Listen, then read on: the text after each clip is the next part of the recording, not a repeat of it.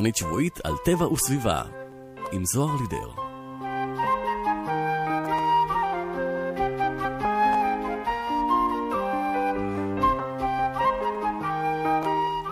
בוקר טוב לכולכם, כמדי יום רביעי ב-10 בבוקר. אתן מצטרפות ומצטרפים אליי ולתוכנית סביבנו, תוכנית שבועית על טבע וסביבה, כאן ברדיו כל הגליל העליון, 105.3 FM.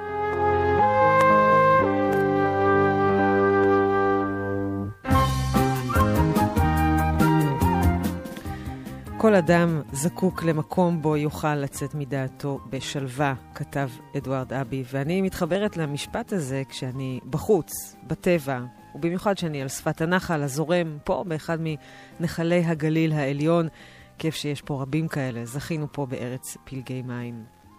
בהגדרה, נחל הוא גדול מפלג, אבל קטן מנהר, שיש לנו רק אחד ממנו, הירדן. אחד הנהרות המפורסמים בהיסטוריה ובספרות, אפילו שיש נהרות גדולים ממנו. ולא סתם נקרא הירדן, מחצית מהמים הזורמים בו מגיעים ממעיינות הדן, ולכן כנראה השם ירד מדן, הירדן.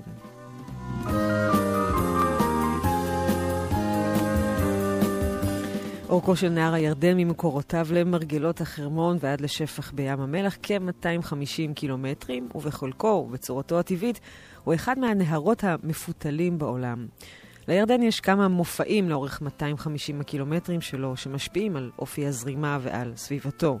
הוא מתחיל במפגש שלושת הנחלים, הבניאס, החרמון, הדן והחצבני או השניר, שאליו זורמים גם נחל עיון, שמתלכדים ליד שדה נחמיה, ומשם זורמים דרומה, בעמק החולה, דרך תעלת אפיק מלאכותית של הירדן. זו תעלה שנחפרה בשנות ה-50 של המאה ה-20 במהלך ייבוש ביצת ואגם החולה. לפני הייבוש היו פשוט מי הירדן מתפשטים בביצות הגדולות וממשיכים מהם הלאה אל אגם החולה.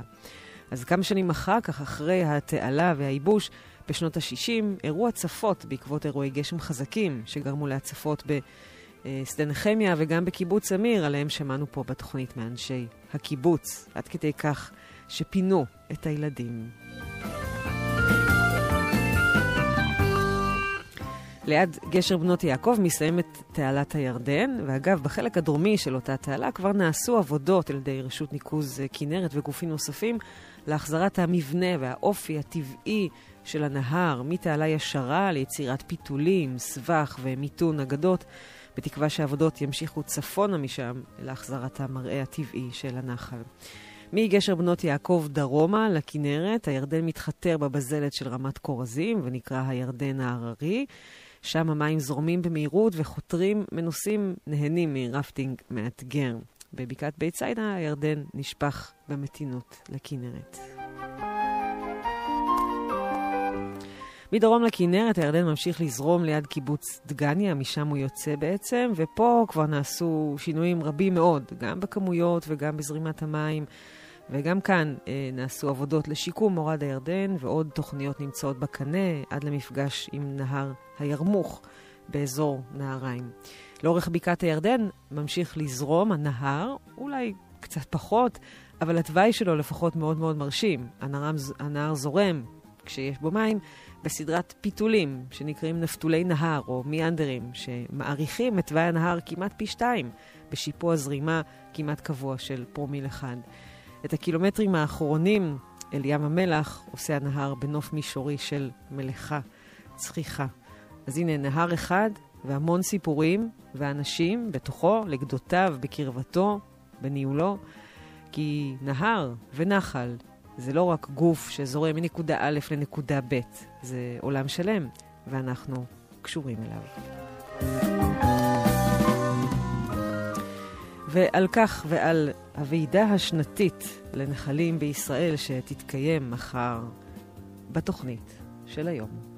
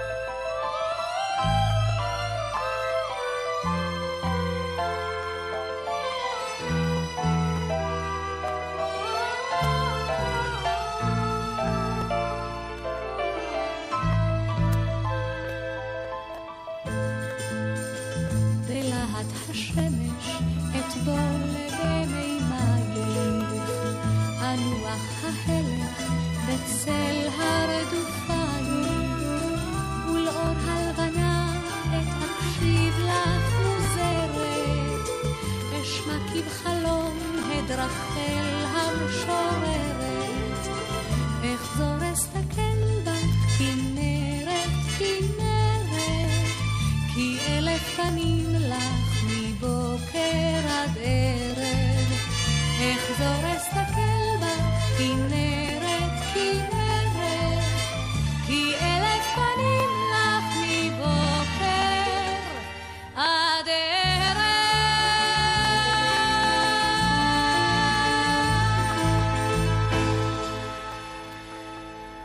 מחר, חמישי, ארבעה במאי, תתקיים הוועידה השנתית לנחלים בישראל, שתעסוק בתכנון אגני היקוות ונחלים, ניהול סיכוני שיטפונות, ניהול נגר, נחלים בשטחים הפתוחים ועוד, במטרה לשקם ולשמר את הנחלים שלנו יחד עם הטבע והאדם.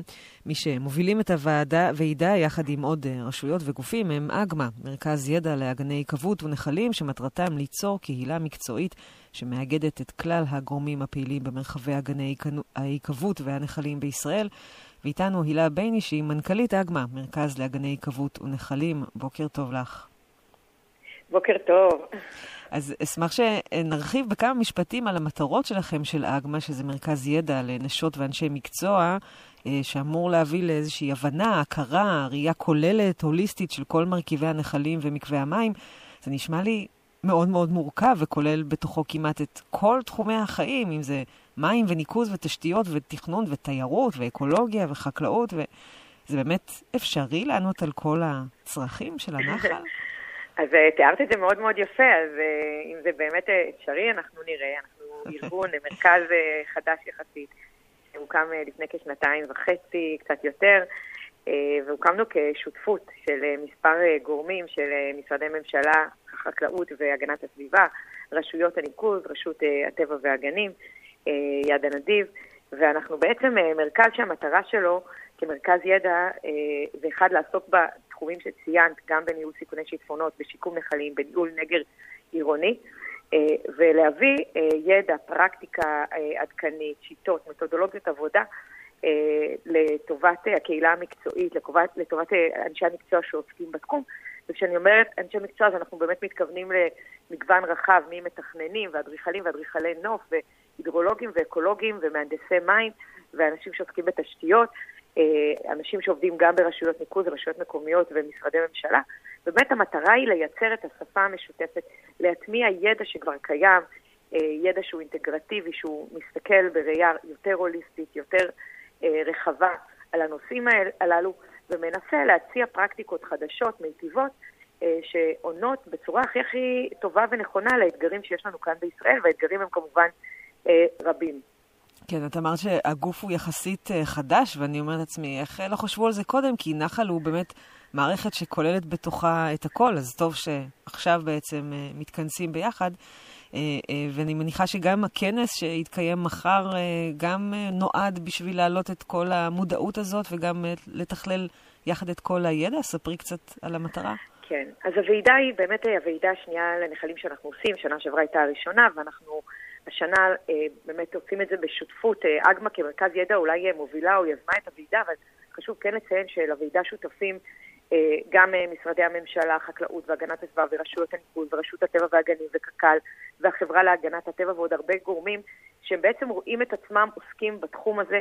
השיח שיהיה בוועידה הוא שיח אינטגרטיבי, הוא שיח שיעלה את הסוגיות שאנחנו מתמודדים איתן. אם אנחנו מדברים על הנושא של מים, שהוא משאב אבל הוא גם יכול להיות מטרד, ואנחנו רוצים כן לראות איך דרך דוגמאות, מקרה בוחן, תוכניות שנמצאות כרגע על שולחן התכנון, אם זה במפרץ חיפה ואם זה במקומות נוספים, איך אנחנו מעלים את הסוגיות, דילמות, שאלות, רואים איך, איך אנשי המקצוע השונים מסתכלים על הבעיה ואיזה הצעות אפשר להביא לפתרון. זאת אומרת, הרעיון של הוועידה זה, זה לא להביא פתרונות או את הדוגמאות הכי הכי טובות, אלא יותר לשאול את השאלות ולעסוק בסוגיות. אני כן רוצה לציין ש... זה לא, זה לא פשוט uh, להביא uh, uh, את הנושאים האלה הרבה פעמים, כי באמת יש נקודות מבט שונות ומגוונות, אבל אני חושבת שעצם זה שיש שיח ו, ומבינים שבישראל, שמתפתחת וממשיכה להיבנות בצורה כל כך אינטנסיבית ומהירה מצד אחד, ומהצד השני יש רצון לשמור על השטחים הפתוחים ולשמור על הטבע. אז יש פה איזשהו כביכול קונפליקט או איזה שני כוחות מנוגדים, אבל אנחנו כן חושבים שבשיח נכון אה, ובפתיחות אה, אה, לרעיונות חדשניים אפשר לעשות אחרת, ואפילו מושב פתיחה בתחילת היום אה, על מפרץ אה, חיפה כבר אה, שם את הנושא הזה אה, על השולחן מתחילת היום, ובאמת אה, יש שם, אה, אה, אחרי הצגת התוכנית, יהיה פאנל עם הרבה מאוד גורמים שיציגו את הזוויות השונות. זהו, אז באמת ספרי לנו על משהו שהוא ככה מעניין, שלא כדאי לפספס בוועידה? אני חושבת שיש הרבה מושבים מעניינים, ובאמת אנחנו ניגע בממשקים השונים של הנחל בשטחים הפתוחים, ואנחנו ננסה להבין איך אנחנו מתמודדים עם אה, מניעת ההצפות לאור הפיתוח באזורים שהם אה, באמת אה, מאוד מבונים ומאוד מורכבים. אני חושבת שתוכנית השלט של מפרץ חיפה שציינתי קודם כמושב הפתיחה היא מאוד מאוד מעניינת, כי באמת יש שם תוכנית שלט, שלט מאוד שאפתנית. ויש בה הרבה מאוד ניסיון כן לייצר חדשנות ולהטמיע חלומות של איך לעשות את התכנון בצורה מאוד מאוד נכונה. לזכור שמפרץ חיפה וכל האזור הוא אזור שהוא מאוד מאתגר, שנים תעשייה כבדה שנמצאת שם, נחל הקישון שעבר הרבה התמודדויות לא פשוטות בשנים, ש... בכל העשורים האחרונים. ויש כן רצון לשקם, וכן רצון בסופו של דבר לייצר שם מרחב בנוי שהוא כן יהיה חדש, והוא כן יענה על, ה, על, ה, על המורכבויות ועל האתגרים השונים, גם למנוע את הנושא של הצפות מלכתחילה, אבל גם מבינים, יש הבנה מאוד מאוד גדולה שכן יש רצון לשמור על השטחים הפתוחים לטובת איכות חיים ולטובת טבע, טבע אמיתי שעדיין... נשמור עליו uh, בישראל. כן. עכשיו, חשוב להגיד שיש, uh, התוכנית מתקדמת, uh, יש ועדות היגוי, יש אנשי מקצוע רבים, באמת, גם אקולוגים והידרולוגים, מעורבים הרבה מאוד אנשי מקצוע טובים מאוד, ויש עניין ויש רצון לייצר משהו אחר. והנושא האגני, בכלל ההסתכלות ההוליסטית, הרחבה, ככל שמעמיקים ויורדים לנושא הזה בצורה הרבה הרבה יותר... אה, רצינית, רואים שזה פחות, פחות טריוויאלי, פחות נוח, זה יותר ארוך, זה יותר מורכב, אבל מבחינת הרבה הרבה... אה, אה, מבחינת ישראל, הגישה הזאת, הגישה של העמקה, של הראייה של הצרכים השונים, של הגורמים השונים, של השיח הזה, מביאה בסוף לתוצאה שהיא נכונה יותר, היא עונה על צרכים רבים יותר, ובמדינה שמצטופפת, כן. זה כנראה הדרך היחידה. כן, אין לנו ברירה. הנחלים uh, קצת יותר חכמים לפעמים מאיתנו, לא משנה מה נעשה. Uh, עוד בוועידה באמת על uh, תכנון הגני ועל נחלים בשטחים הפתוחים, uh, שנדבר על זה בהמשך התוכנית, ועל באמת uh, על שינוי אקלים והשפעות של uh, uh, נחלים, ובאמת uh, יש פה המון uh, נשות ואנשי מקצוע שמגיעים ומדברים. אמ, וכל המפגש הזה הוא, כמו שאמרת, הוא באמת מאוד מאוד חשוב. והשאלה היא, אה, איך בעצם הופכים את כל הידע הזה ואת השיתוף הזה באמת למימוש בשטח, בפועל? האם את רואה... אה, שכבר מקבלי החלטות, או אותם אנשים שממש הולכים ומבצעים בפועל את אותן תוכניות, כבר חושבים באותה ראייה הוליסטית ומורכבת? אה, אז, אז אחד, אני יכולה להגיד בתשובה של אם רואים או לא, רואים שינוי, ובהחלט רואים שהגישה הזאת, שדרך אגב, יש כאלה שיגידו שהיא כבר קיימת אה, לא מעט שנים, אולי פחות נתנו לה שם כזה ועשו לה יחסי ציבור, אבל mm. הדבר הזה של החשיבה היותר רחבה, שלוקחת את, את הזוויות אה, השונות והצרכים השונים ויודעת לתת להם ביטוי קונקרטי דרך תוכנית, דרך פעולה, אז כן, רואים את זה יותר ויותר, ויש הרבה יותר אנשי מקצוע שמתחילים לדבר את השפה הזאת. אנחנו כמרכז ידע, אחד, ה, אחד הדברים, ש, אחת המטרות שלנו זה להטמיע את הידע הזה. אנחנו, אני יכולה להגיד שאני אתן דוגמה שמינהל התכנון הוציא לפני אה, אה, כשנתיים את המדיניות לניהול נגר עירוני. ואחד הדברים שאנחנו באגמה עושים, אה, אנחנו מטמיעים את המדיניות הזאת בקרב רשויות מקומיות, בקרב אנשי מקצוע. העברנו סדנאות למאות אנשים, אה, כולל סיורים, כולל וובינארים, כולל ממש אה, בסדנאות לייצר את הפרקטיקה, איך מיישמים את המדיניות. וזה אחד התפקידים שלנו כמרכז ידע, לא רק להגיד, אוקיי, יצאה מדיניות, או, או, או צריך לעשות ככה, אלא ממש דרך ליווי ודרך פרקטיקה ודרך uh, מקרה בוחן שאנחנו מציגים ודרך שיח עמיתים ודרך למידת עמיתים ודרך כנסים כאלה, אבל הרבה מאוד ימי עיון uh, ופעילויות uh, למידה אחרות. המטרה שלנו זה ממש להביא את הידע הזה מה, מזה שהוא קיים, uh, את יודעת, באופן תיאורטי, כן. לפרקטיקה, לצד המעשי. כן, להנגיש וליישם. זה בדיוק התפקיד של המרכז הזה. Mm-hmm. אני כן יכולה גם להגיד שבאגמה אחד הדברים שאנחנו כן מעודדים, בשיח האינטגרטיבי זה גם את הנושא של חדשנות. יש לנו לא מעט אה, פרויקטי הדגמה שאנחנו מלווים, ובפרויקטי הדגמה, אם זה בנחל עין זהב ובעינות קישיון ובסורק, אחת המטרות היא בעצם אה, אה, ללמוד תוך כדי הפרויקט, לשאול שאלות שאין עליהן עדיין תשובה ולהתנסות בדרכים חדשות.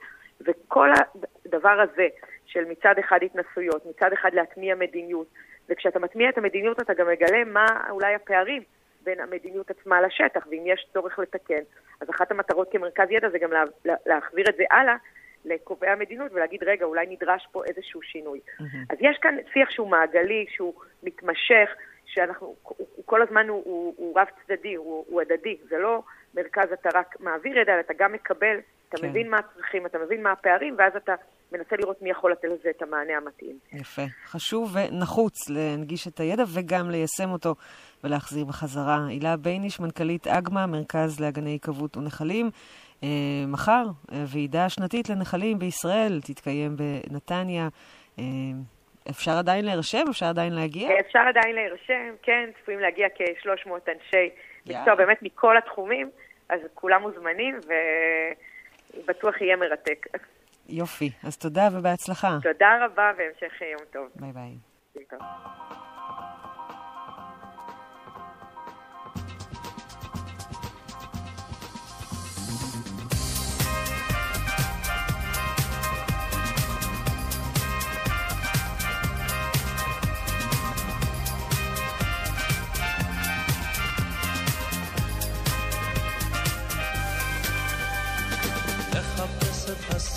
והחם, בין הקר והשמיכה, היא או בא אולי בחם.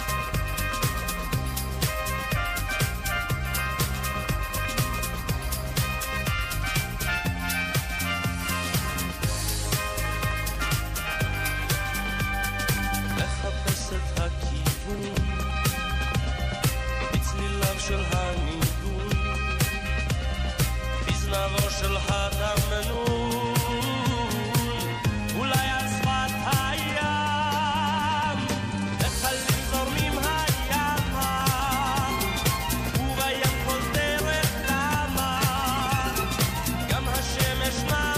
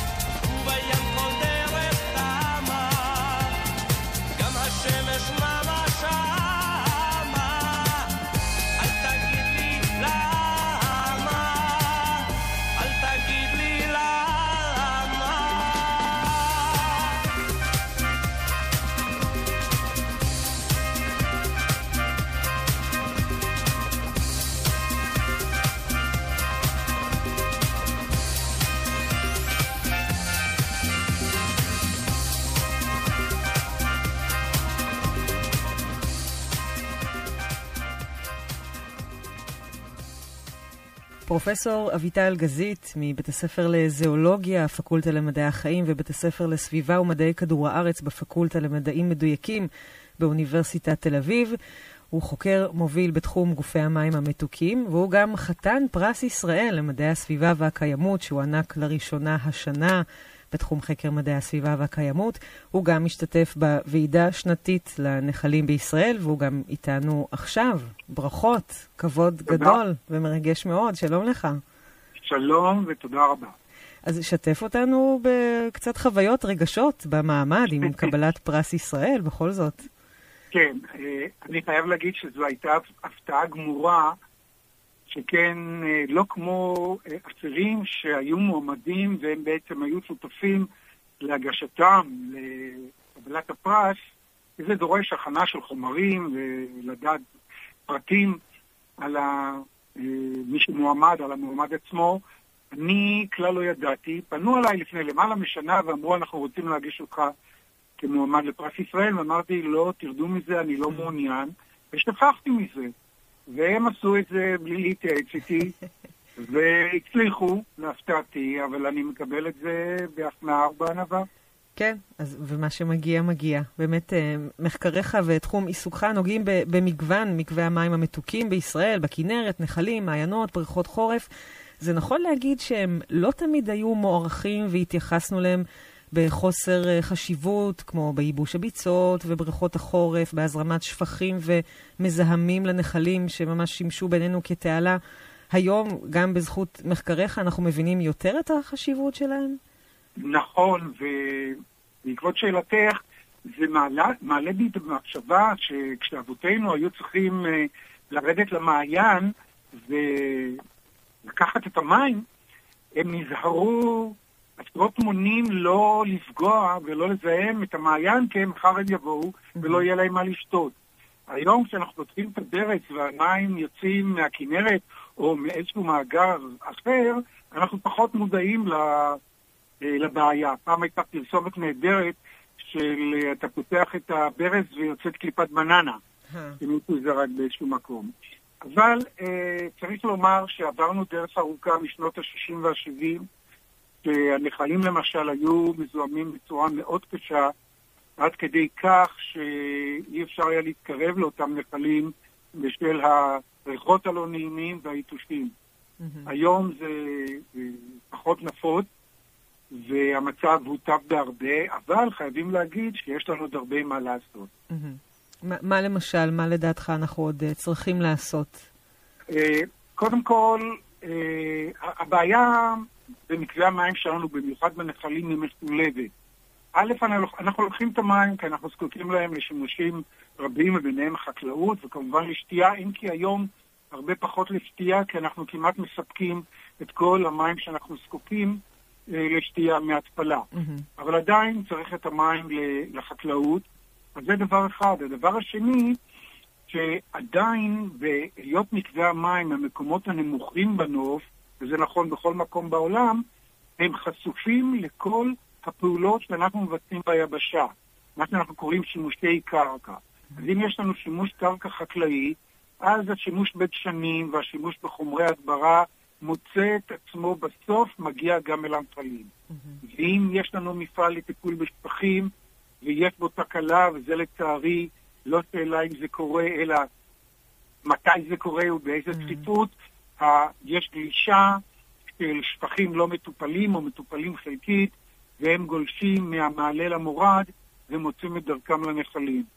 ולכן אנחנו, למרות המאמצים הגדולים לשקם את הנחלים, אפשר לומר, שזה יהיה נכון לומר שעד היום אין לנו נחל משוקם במלואו, כלומר שהוא היה מזוהם והיום אנחנו יכולים להיכנס ולשחות ולהשתמש במימיו לשתייה, זה לא קיים עדיין. מהמם. אז יש לנו הרבה מה לעשות, והחזון שלנו הוא בעצם שבנחלים יזרמו מי מקור, אותם המקורות שהיו בעבר. אנחנו מתחילים לשחרר אט אט ביוזמתה יוזמתה של רשות הטבע והגנים מעיינות שהיו דפוסים, אבל עדיין העבודה, כפי שאמרתי, רבה. כן. תגיד, מה לדעתך, אה, אנחנו מבינים קצת יותר באמת את החשיבות, אבל מה לדעתך אה, התרומה של אותם אה, מקווי מים, גם אם זה בריכות חורף למשל, שאנחנו עדיין לא מבינים, מעבר לערך הנופי נקרא לזה, איזה עוד תרומה חשובה יש להם לחיינו? אז, אז אני דווקא רוצה להדגיש את הערך הנופי והפנאי, שהציבור קודם ניצל את זה, אבל הוא לא ידע לקשר בין זה לבין החשיבות של שמירה על אותם מקווי מים, ואנחנו קוראים לכל התועלות הללו שאנחנו מקבלים ממערכות אקולוגיות, שירותי המערכת האקולוגית. מהמם. וזה פנאי ונופש לאורך הנחלים, זה שטחי הצפה, אותם שטחים נמוכים שנמצאים בצידי הנחלים, וכאשר יש לנו שיטפון והמים עוברים את הגדות, הם מציפים את אותם שטחים נמוכים במקום לזרום בשצף קצף למורד ולגרום הצפות בערים, וזה קורה לנו, והיו לנו אפילו אסונות. אז אה, אה, הם נותנים לנו שירותים רבים, כולל השירות של אה, שיפור איכות המים תוך כדי זרימתם בנחלים. מהמם. אז זה אה, דבר שהציבור לא כל כך ידע להעריך אותו.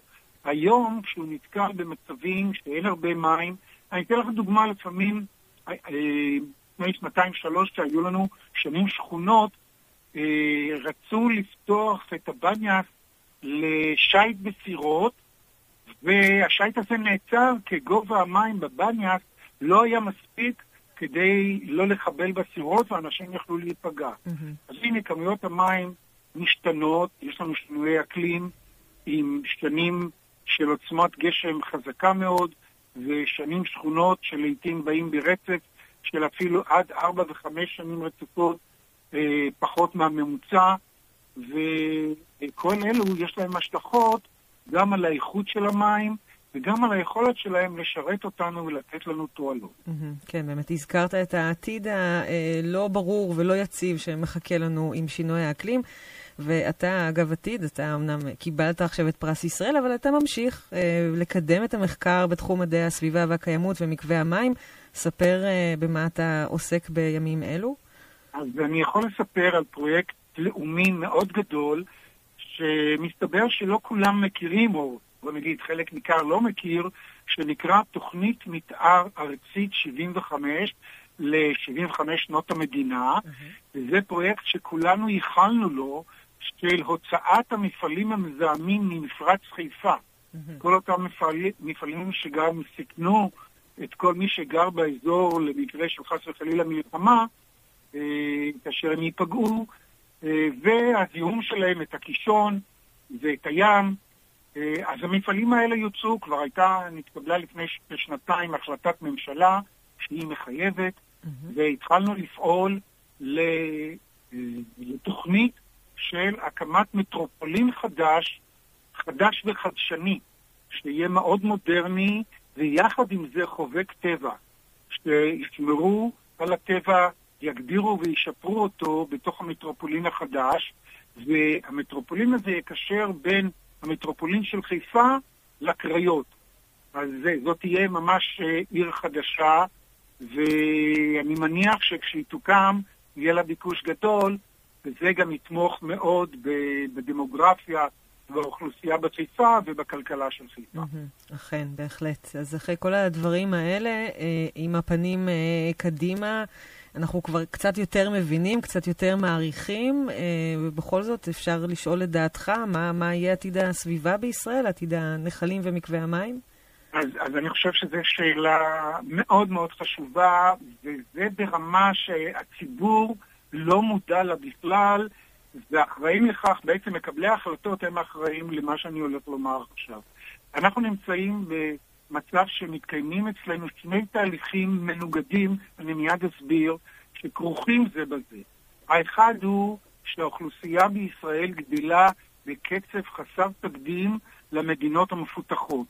אני רק אתן דוגמה שקצב הגידול בישראל הוא פי חמש מקצב הגידול באירופה, ששם הוא התייצב. Mm-hmm. וזה דבר אחד, אבל כשהאוכלוסייה גדלה צריך למצוא פתרונות דיור.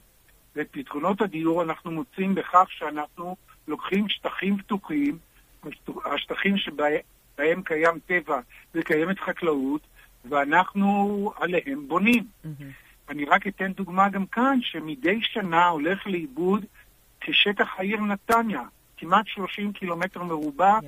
מדי שנה שטחים פתוחים עובדים, ל, אה, עובדים באלף לצורכי בנייה. ואנחנו לא יכולים להמשיך את התהליך הזה בלי לתת את הדעת עליו. וכאן מדובר בריסון של קצב גידול האוכלוסייה, שזה לא תופעה פשוטה, אה, ולא ניכנס כרגע, זה, זה היה טאבו, לא דיברו בכלל mm-hmm. על הנושא הזה בישראל, של רגולציה של גידול האוכלוסייה, ולא תהיה לנו ברירה. כי אחרת מה שיקרה הוא שהאוכלוסייה תצטופף כל כך, שרבים ויהיו אלה הטובים והבעלי היכולות הכלכליות הגדולות יותר שיעזבו את הארץ. כי האיכות החיים פה תלך ותפחת ככל שאנחנו נלך ונצטופף. הסביבה תסבול מאוד משום שיהיה זיהום יותר, אם יש יותר אנשים, יותר פעילות, יהיה גם יותר זיהום, גם אם נהיה אה, יותר יעילים בשמירה על הסביבה, עדיין גידול האוכלוסייה יגביר את הזיהום, ויהיה לנו לכל אחד מאיתנו פחות מים לקיץ ונופש. כן. כבר היום אנחנו שומעים שאומרים, כל הפארקים סגורים, אין, אין מקום חנייה. Mm-hmm. וזה רק ילך ויחריף, כי ב-2050, שזה לא עוד הרבה זמן, עוד 30 שנה, האוכלוסייה פה תוכפל. כן. וכל הקשיים שאנחנו חווים היום יהיו כפולים ומשולשים בעוד כ-30 שנה, ואנחנו חייבים לתת על כך את הדעת. ממש כך, כבר עכשיו זה מורגש, כמו שאמרת, ואנחנו חייבים להתחיל לדבר על זה, ולא רק לדבר, גם לעשות. אז אני כן. מקווה כן. שבאמת uh, נצליח בזה, כי אחרת uh, באמת uh, מצבנו לא יהיה טוב. Uh, ובכל זאת, uh, נסיים עם uh, ברכות. שוב, כבוד גדול, פרופסור אביטל גזית, מבית הספר לזואולוגיה, הפקולטה למדעי החיים, ובית הספר לסביבה ומדעי כדור הארץ בפקולטה למדעים מדויקים מאוניברסיטת תל אביב. פרס ישראל בתחום קיימות וסביבה, באמת ברכות שוב, ותודה לך על השיחה. תודה, תודה. אני רוצה להודות לכם, כי בתוכנית שלכם אתם מיידעים את השומעים, ואולי הם שומעים על זה בפעם הראשונה. ויתחילו לחשוב בכיוון הנכון. זה בדיוק. ולכן תודה רבה לכם. בבקשה, זאת המטרה. תודה. להתראות. ביי. 105 רדיו, כל הגליל העליון. תגיד, איך הולך בנחל? האמת? ג'יפה. גם לכם נמאס לדלג בניירות טואלט ופסולת כשאתם יורדים לנחל?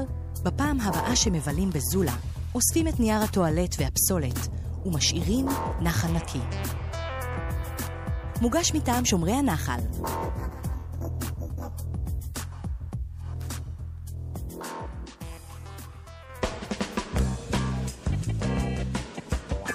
לייב כל בוקר בשבע. בואו להתחבר לאדמה יחד עם חקלאי הגליל. תוכנית יומית בשיתוף החברה לחקלאות של מועצה אזורית הגליל העליון, החברה לפיתוח הגליל ומו"פ צפון. כל יום בשבע בבוקר. קבענו?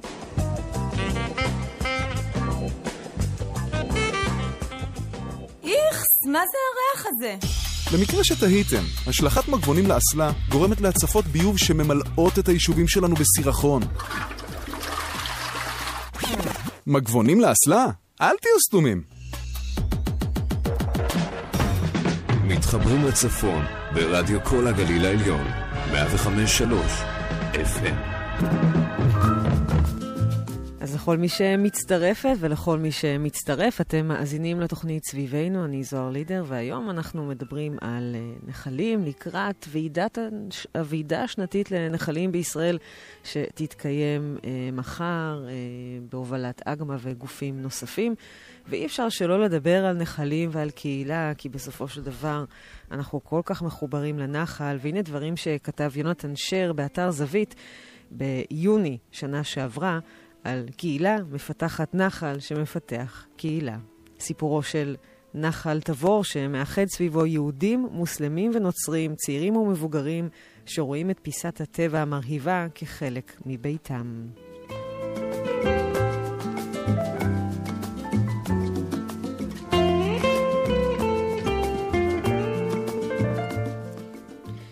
אין ספק שקיימים הבדלים רבים בין האוכלוסיות השונות והמגוונות בישראל, אך דבר אחד כולנו חולקים, בלי קשר לזהויות פוליטיות או אמונות, והוא הטבע המקומי.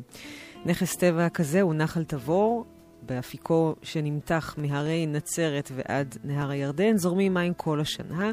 הוא מוקף בצמחייה עשירה שתומכת בחיות בר, ולצידו טיילות ופינות חמד עבור תושבי האזור ומבקרים מבחוץ.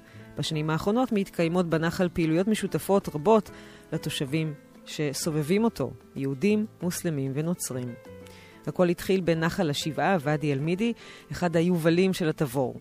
זה היה מקום שכל תושבי האזור זרקו אליו את כל סוגי הפסולת האפשריים, בניין, ריהוט, ביתי ואפילו פגרי חיות, מספרת שירי פירדמן, מנהלת מח... מחלקת קהל, קהילה וחינוך ברשות ניקוז ונחלים ירדן דרומי, אחת ממובילות המיזמים הקהילתיים באזור.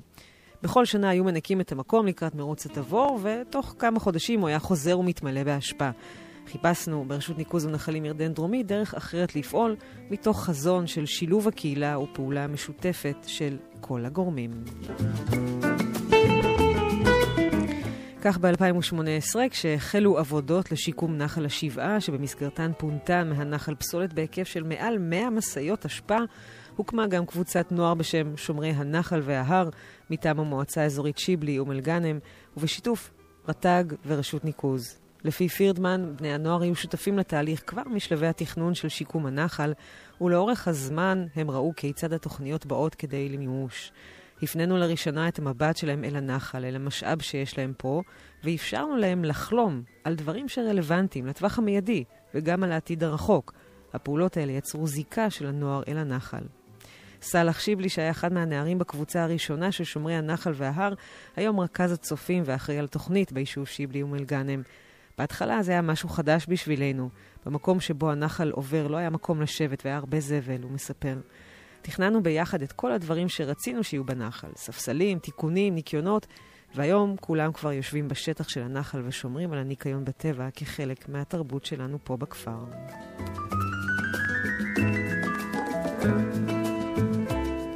היום מתבצעות בנחל באופן תדיר פעולות ניקיון ביוזמת הקהילה, בין השאר במסגרת המשך הפעילות של קבוצות הילדים והנוער של שומרי הנחל וההר. והדבר מעיד על תחושת שייכות שהתפתחה בין הקהילה לנחל. בשנים האחרונות התחילו אה, להתארגן מבצעי ניקיון כל חודש ביוזמה של תלמידי בית הספר, בלי שום קשר אלינו, מספרת פירדמן. יוזמות נוספות שמתקיימות באזור מתאפיינות בשיתוף פעולה בין תושבים מקהילות שונות. לאורך השנים האחרונות מאות ילדים ובני נוער מבתי הספר היסודיים בשיבלי ומלגנם, מכפר הנוער החקלאי כדורי, מכפר תבור, מבית הספר מרומי שדה בעמק יזרעאל ומבית הספר נין שבבוסתן אל-מרג', נפגשו יחד בנחל, למדו, שיחקו, עסקו באומנות ואימצו מקטעים מהנחל שאותם הם טיפחו ושיקמו בעצמם. שיבלי מספר שהנחל והסביבה הטבעית הם מקום מפגש טוב יותר מאשר בבתי הספר עבור יצירת חיבור בין קהילות. כשנפגשים במקום שלא שייך לי או לך, אלא לכולנו, זה יוצר אווירה אחרת, בלי פחד, שיכולה לחזק את השכנות הטובה, הוא אומר. ההרגשה היא שאנחנו חיים ביחד עם האוויר הפתוח והפריחה. דוגמה לפעילות משותפת שהתקיימה לאחרונה היא סדנת צילום משותפת לילדים מבתי ספר בשיבלי, אום אל-גאנם ובכדורי.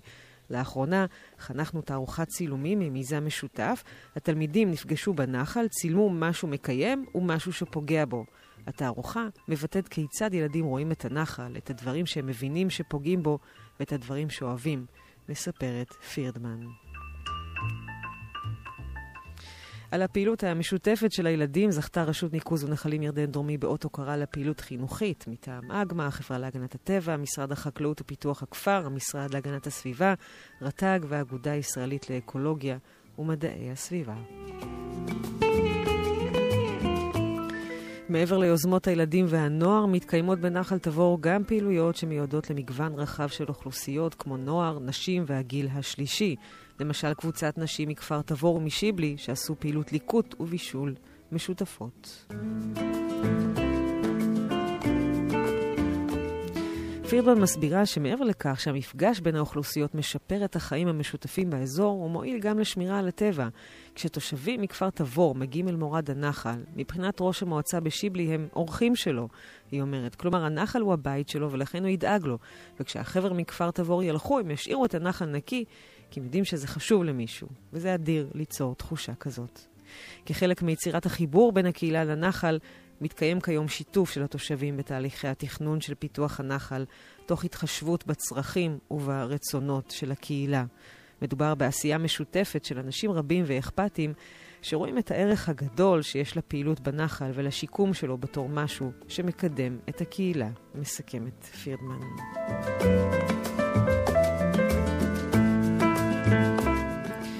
כך כותב יונתן שר באתר זווית על הקהילה סביב נחל תבור.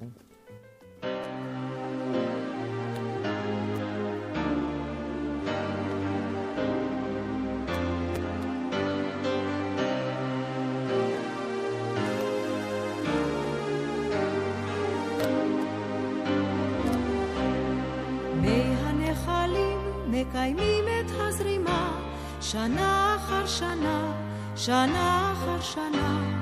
הם יצננו את רגלינו הדולקות, רגלינו הדולקות, ולא את הנשמה. כמו על נחלים זרועותינו משתלבות, וגשר מהוות לתום ולתקווה.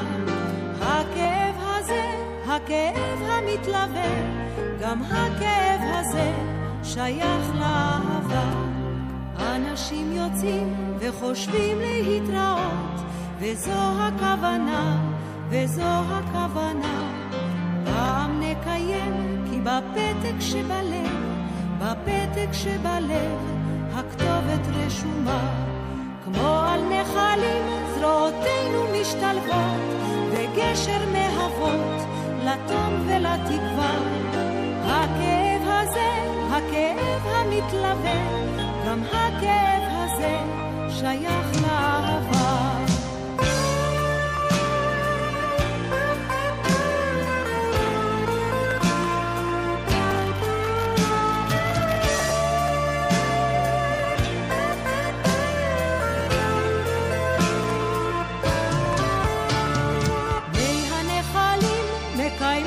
הזרימה שנה אחר שנה, שנה את רגלינו הדולקות, רגלינו הדולקות, ולא את הנשמה. כמו על נחלים זרועותינו משתלבות, בגשר מהוות לטוב ולתקווה. הכאב הזה, הכאב המתלווה, גם הכאב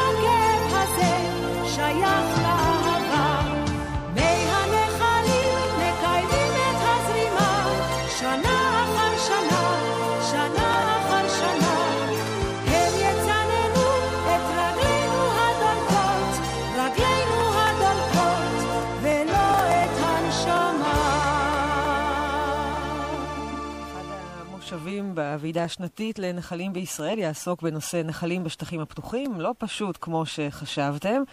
ואכן יש אתגרים והזדמנויות במפגש של הנחלים עם השטחים שלאורכו, שטחים מיושבים, שטחים חקלאיים, שטחים מוגנים. עליהם ידבר אבי אוזן, שהוא אקולוג בתי גידול אחים ברשות הטבע והגנים, בהרצאה שלו על תכנון נחלים כבסיס לשמירה על השטחים הפתוחים. בוקר טוב, אבי. בוקר אור. אז במפות התכנון, מה הגבולות בעצם של הנחל? איך מגדירים? או, זאת שאלת אה, מיליון הדולר. בהיבט האורכי, איפה מתחיל הנחל ואיפה נגמר, יחסית השאלה היא פשוטה. הוא מתחיל בקו פרשת המים ומסתיים בים או באגם. אבל הסוגיה של הרוחב, עד כמה הנחל, מה השטח שלו אה, בשני צידיו, זאת שאלה שיש עליה אה, ויכוחים רבים וויכוחים לא פשוטים. מכיוון שהשטח אה, שצמוד לנחלים הוא השטח שמקדמת דנה היה שטח שמועדף על האדם לעיבוד חקלאי וליישוב, בגלל שהוא שטוח, בגלל שהוא פורה, וגם אה, הנחל לא תופס את אותו שטח כל שנה אה, באותו, באותה עוצמה. יש שנים, נגיד שנים ברוכות, שבהן יש זרימות גדולות, אז הנחל מתרחב ומציף את אה, סביבתו, וכאילו הוא מלמד על, על נוכחותו mm-hmm. באופן משמעותי. אבל אה, האירועים האלה נדירים.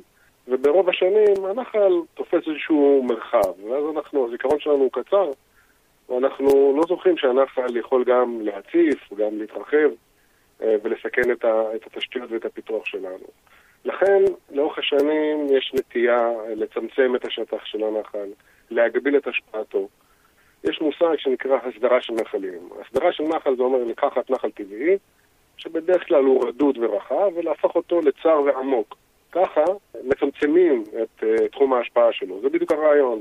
הסדרה של נחל, מטרתה היא לצמצם את, ה, את השטח שהנחל תופס. זהו, הסדרה תלוי למי. לנחל זה לאו דווקא טוב.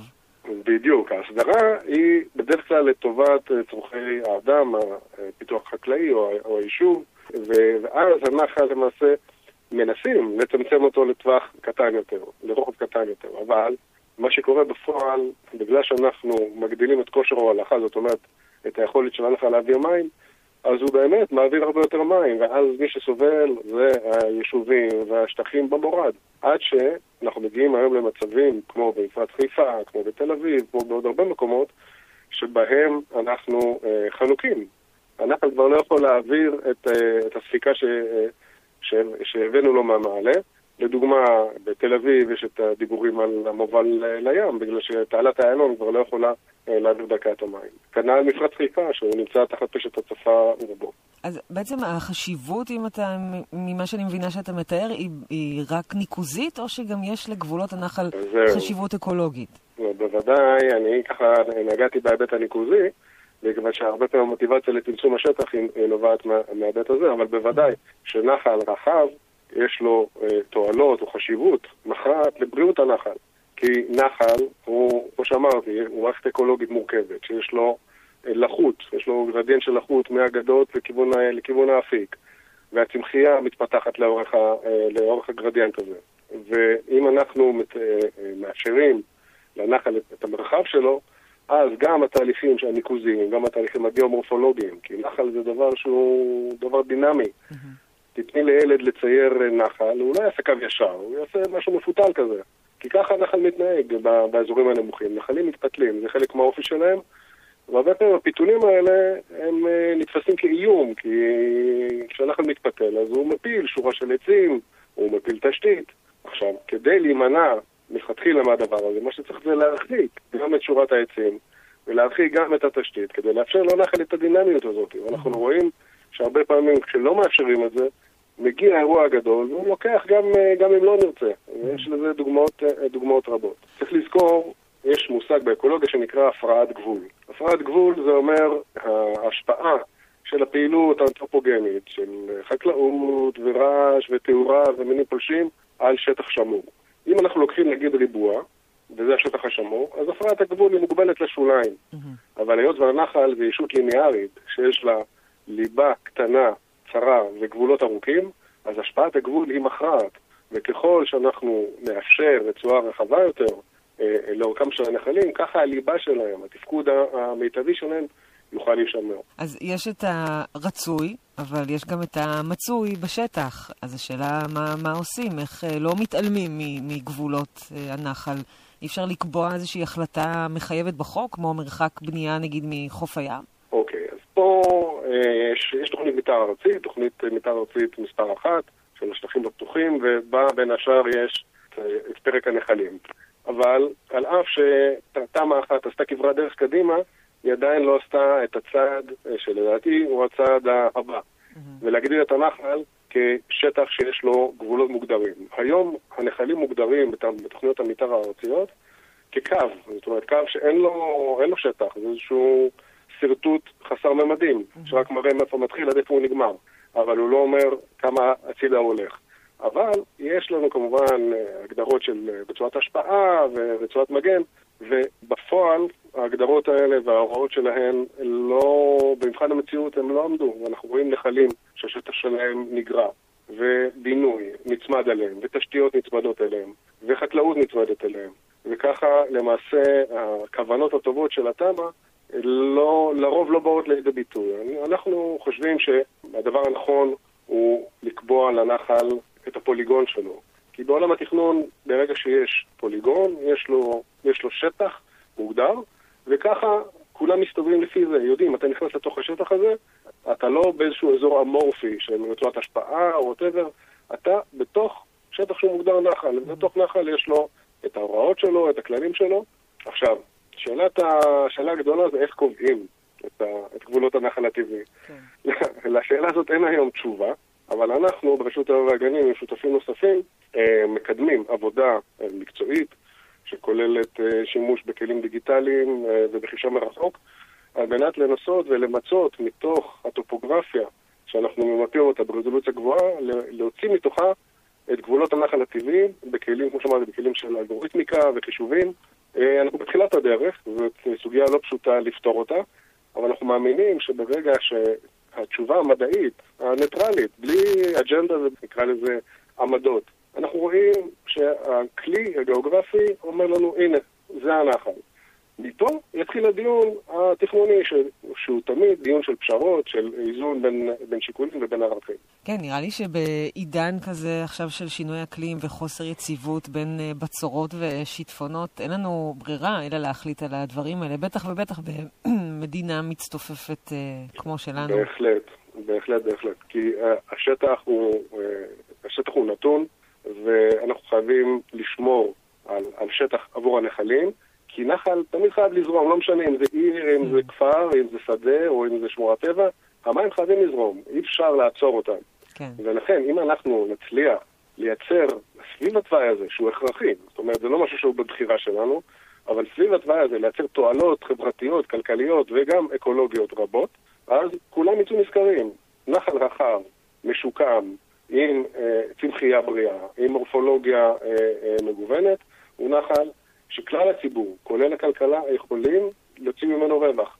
כן. אם במניעת נזק, אם באזורים של אה, ביקור של הקהל, אה, בשטחים הפתוחים שהולכים ומצטמצמים. הנחל הוא יתד טבעית בכל, אה, בכל שימוש שטח. נחלים הם נמצאים בכל מקום, ואם אנחנו נדע לשמור עליהם, להגן עליהם וגם לתכנן אותם באופן ראוי, אז כולם ירוויחו. כן, כמו שאמרת, נחל חייב לזרום, זה משפט המפתח, נראה לי, ולא משנה מה אנחנו נעשה. נכון. אז באמת, כמו שאמרנו, נחלים בשטחים הפתוחים, זה לא פשוט כמו שחשבתם. אבי יוזן, אקולוג בתי גידול אחים, רשות הטבע והגנים, גם אתה תדבר על זה בוועידה מחר. תודה רבה לך. בשמחה, יום טוב.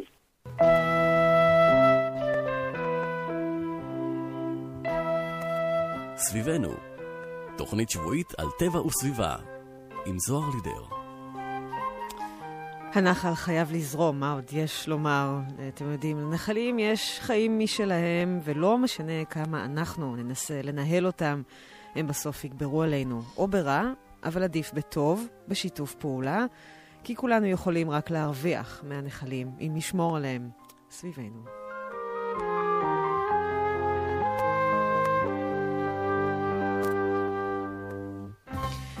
מחר חמישי הוועידה השנתית לנחלים בישראל שתתקיים בנתניה בהובלת אגמה יחד עם רשויות וגופים נוספים שם יעסקו בתכנון אגני היקוות ונחלים, ניהול סיכוני שיטפונות, ניהול נגר, שטחים פתוחים ועוד נושאים מעניינים שקשורים בנחלים, מוזמנים היום בתוכנית טעימה קטנטנה, ותזכרו שהנחל באמת פה לידינו, וזה לא מובן מאליו שהוא זורם אה, כמו שהוא.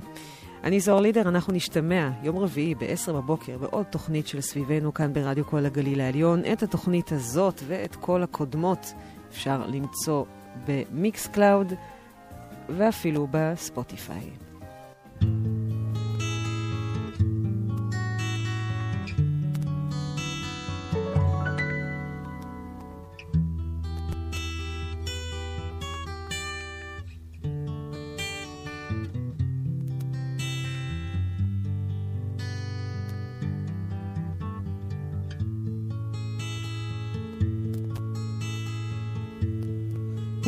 יושב על שפת הנחל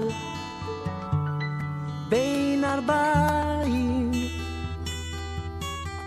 הוא מקשיב לכל שירי המים הזכים. הוא שומע איך פרחים צומחים והטל וכופה על לחייו כמו פנינים.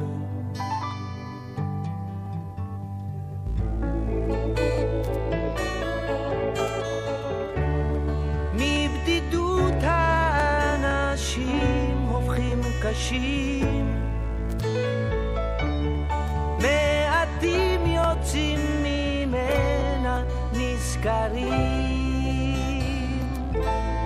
יש הפוחד מהדממה. יש שם גלה בנשמה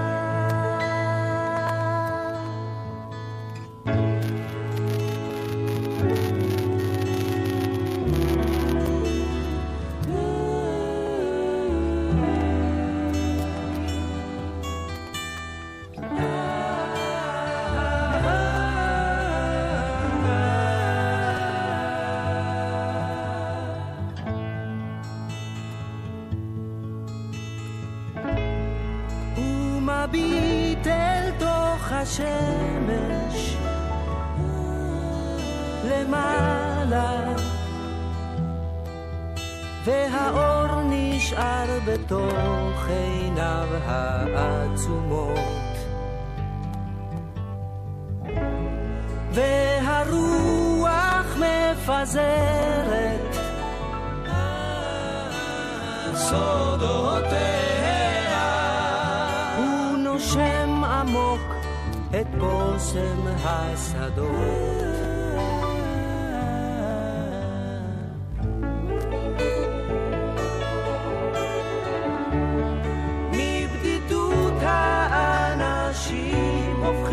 קשים מעטים יוצאים ממנה נזכרים. יש הפוחד מהדממה. יש שם גלה בנשמה